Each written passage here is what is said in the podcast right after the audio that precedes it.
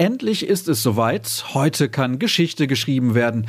Denn nach der Pleite vor einer Woche gegen die Glasgow Rangers steht am Abend das Rückspiel in Schottland an. Aber die Jungs von Marco Rose müssen sich ordentlich strecken, zumal ein volles Stadion und dazu noch eine heiße Atmosphäre erwartet werden. Darauf und auf noch ein wenig mehr schauen wir in den kommenden Minuten hier bei BVB Kompakt. Mein Name ist Sascha Staat. Herzlich willkommen. Als gestern um kurz vor 11 Uhr die Mannschaft am Dortmunder Flughafen eintraf, da war unser Reporter Florian Gröger bereits vor Ort. Und er vermisste einen Akteur, auf den alle gehofft hatten, Erling Haaland. Nach kurzer Rücksprache mit Sebastian Kehl war dann schnell klar, dass es für den Norweger nicht zum Comeback reichen würde. Er blieb zu Hause. Dafür machte sich ein anderer mit auf die Reise, Thomas Meunier.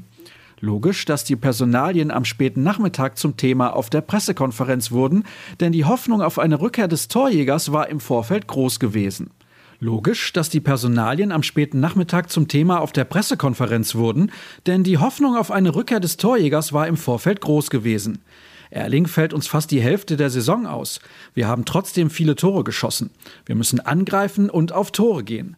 Natürlich kann dir immer einer reinrutschen, deswegen müssen wir aufpassen. Wir müssen nach vorne bessere Lösungen erarbeiten als im Hinspiel, sagte Marco Rose. Außerdem ging er auf die Stimmung ein, die in einer der Kathedralen des Fußballs schlechthin, dem Ibrox Stadium, herrschen wird. Erst einmal freuen wir uns alle, dass wir wieder in einem vollen Stadion spielen können. Das macht den Fußball aus. Ich glaube, dass alle Spieler, die auf dem Feld stehen, schon einmal vor so einer Kulisse gespielt haben. Aber es wird besonders hier, das ist klar, betonte der Coach. Neben Rose saß übrigens der Kapitän mit auf dem Podium, der nochmal auf die Partie vom Sonntag einging. Wir waren nach dem Sieg verhalten, weil wir morgen Großes vorhaben. Jeder weiß, dass es letzte Woche nicht unser Tag war. Mich stimmt einiges positiv.